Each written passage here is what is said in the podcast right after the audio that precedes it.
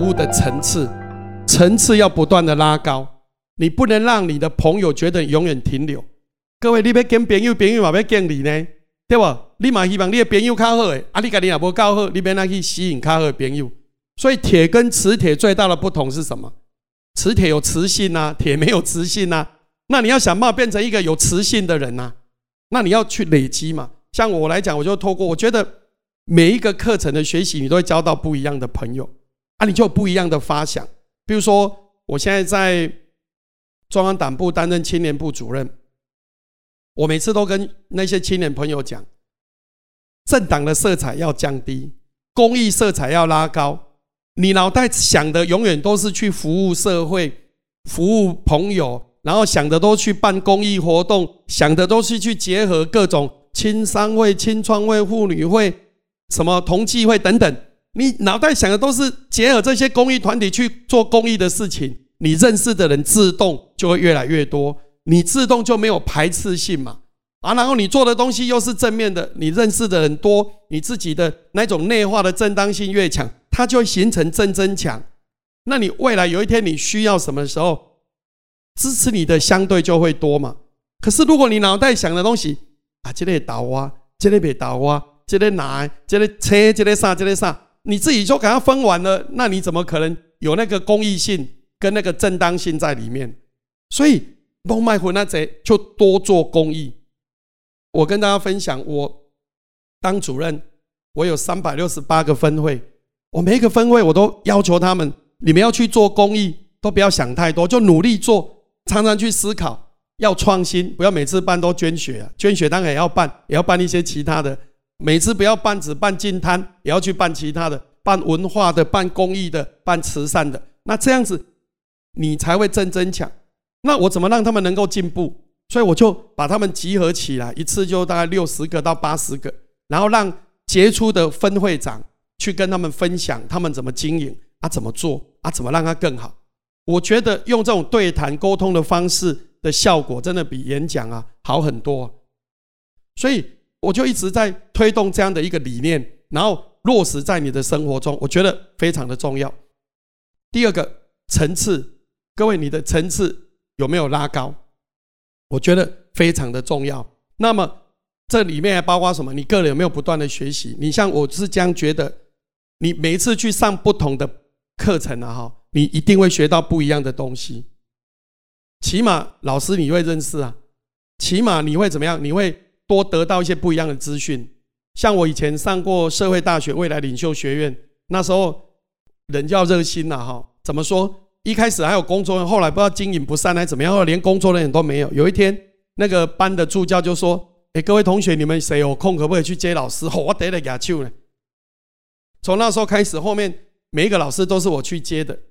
你知道我再过三个教育部长，当然我在的时候，他们都还不是教育部长，是后来这些人都变成教育部长。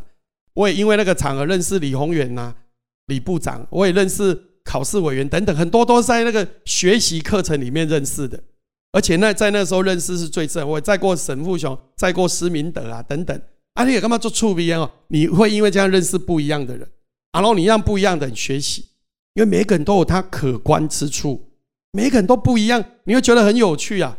啊，生命本来就是这样子啊，都是无穷的宝藏，你怎么面对？所以，服务更高的层次，各位要常常去思考你的层次在哪里。啊，你怎么去创新？一直讲要创新，要思考，去观摩别人的。我们都不一定是最好的，我们都应该去向每一个人学习，甚至要做到异业交流。像阮插政地，不是拢在讲政地啊，对不？你应该看一寡人的气候改政经是啥？看人的社运界，人到底在讲啥？人家生态界，我跟你讲，这社会太多奇人异事。有一次我去参加野鸟协会，排了一排的鸟，哦，什么鸟，大只小只什么都有。我就问他说：“哦，你都认识哦？”我说：“对啊，每一次我都认识啊。”我说：“啊，那你声音叫得出来？”公可以吼，我只要给他一比，他就弄一个声音出来。我给他一比，然后他还跟我说：“刚开始安那叫，阿伯会安那叫，我求我安那叫，我，弄分类出来，真厉害。每一只鸟都可以，有的认识植物的多厉害，那个什么草他都知道。”所以这个社会有太多奇人异事啊，我们都应该用更宽容的心去接纳啊，你会觉得生命就无限的宽广。所以服务更高的层次，各位我们要自我期许。我都这样想。我刚当议员的时候，我大概只能做服务啊，啊，我当然有需要，给我去念香啊，去公仔啦，哈，结婚去供人姑啊，喝威。再来，你能做什么？后来想问政才是我们的主力啊，所以我用经营管理顾问师、产销人发财的观念去看高雄市这一间公司应该怎么更好，你就有很多可以建议的嘛。再来，你有没有遇到很多那一种应该做没人敢做的事？你敢不敢去面对啊？我的代表作两个啊，一个是三民国小，我们中华路到中华地下到三民国小跟建国路，以前不是都贴那个木造房屋上面都写越南新娘什么什么，后来现在拆掉了变空地，然后三民国小的校舍后面盖好了。各位你知道吗？那里面住了一百多户，有三百多个人，每次都要拆都拆不成，因为有沙坝龟票的来对。